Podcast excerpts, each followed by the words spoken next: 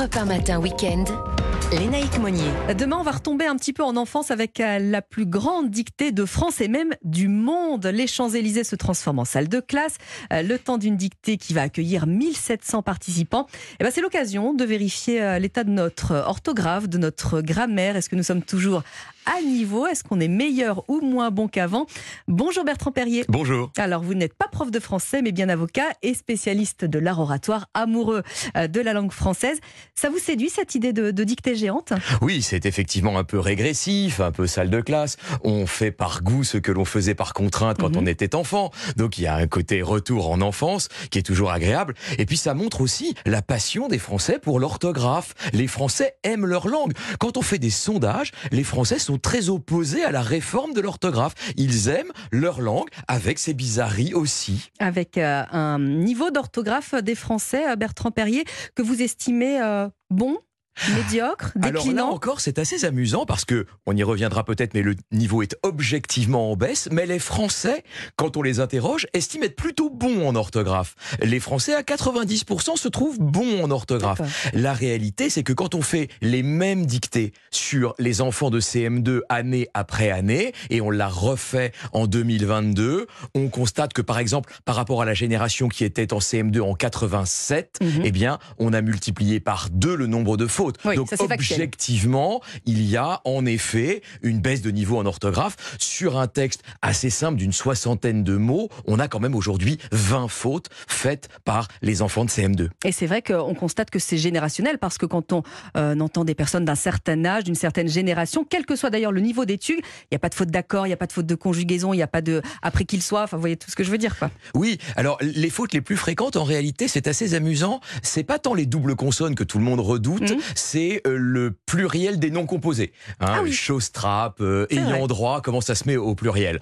Après, oui, en effet, euh, on constate euh, d'ailleurs que les filles sont un peu meilleures en orthographe que les garçons, Mhm.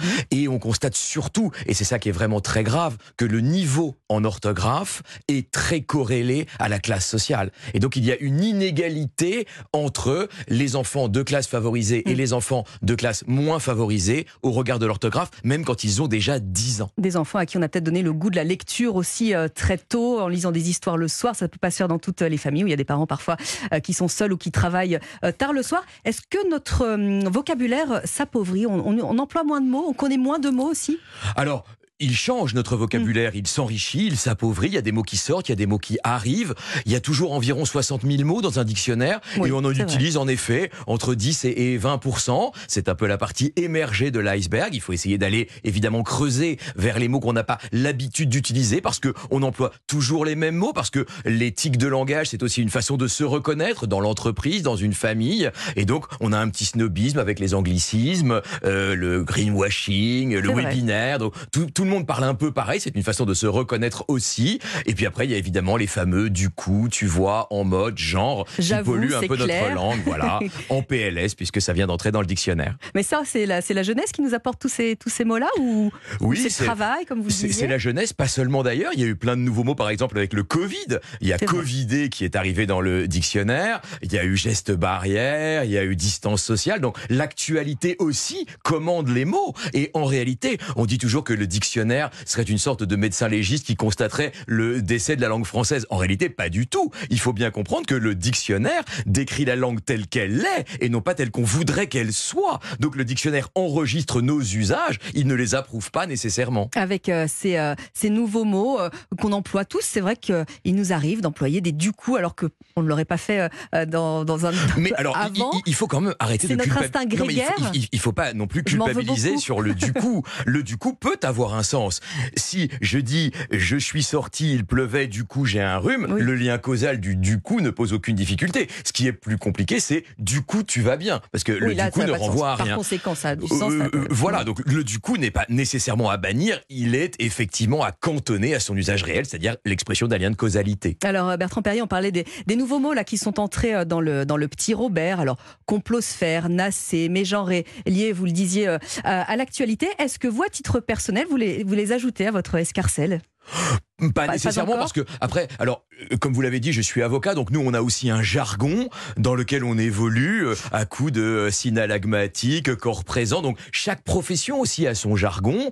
J'essaye de lutter contre du coup, j'essaye de lutter contre évidemment. Mm. Et donc tous tous ces petits mots qui veulent pas vraiment dire grand chose ou qui euh, ont euh, vraiment pas beaucoup d'apport dans le sens de la phrase, j'essaye de lutter. Après, il faut se déculpabiliser aussi. La langue, c'est d'abord un corps vivant, c'est d'abord ce que l'on en fait, ce que les locuteurs en font, et ça n'est pas euh, une fixité d'un musée que l'on devrait absolument conserver et redouter tout changement. Mais alors, comment on fait justement pour enseigner cela aux jeunes gens? Parce que c'est tout de même eux qui, euh, aujourd'hui, on semble s'exprimer d'une manière un peu différente de celle de, de leurs aînés. Oui, alors la, la réalité, c'est que bien sûr, il y a mille causes à cette euh, défaillance des Français, notamment en orthographe. Il y a l'insuffisance de la lecture, l'omniprésence des écrans, le langage SMS, que l'on retrouve parfois maintenant dans des copies d'examen, Oui, où les le enfants disent TKT, TKT, ouais. euh, dans des copies d'examen. C'est pas un problème de dire TKT tant que c'est cantonné au langage SMS. Et puis, euh, il y a évidemment autre chose, c'est que on enseigne moins en termes de volume horaire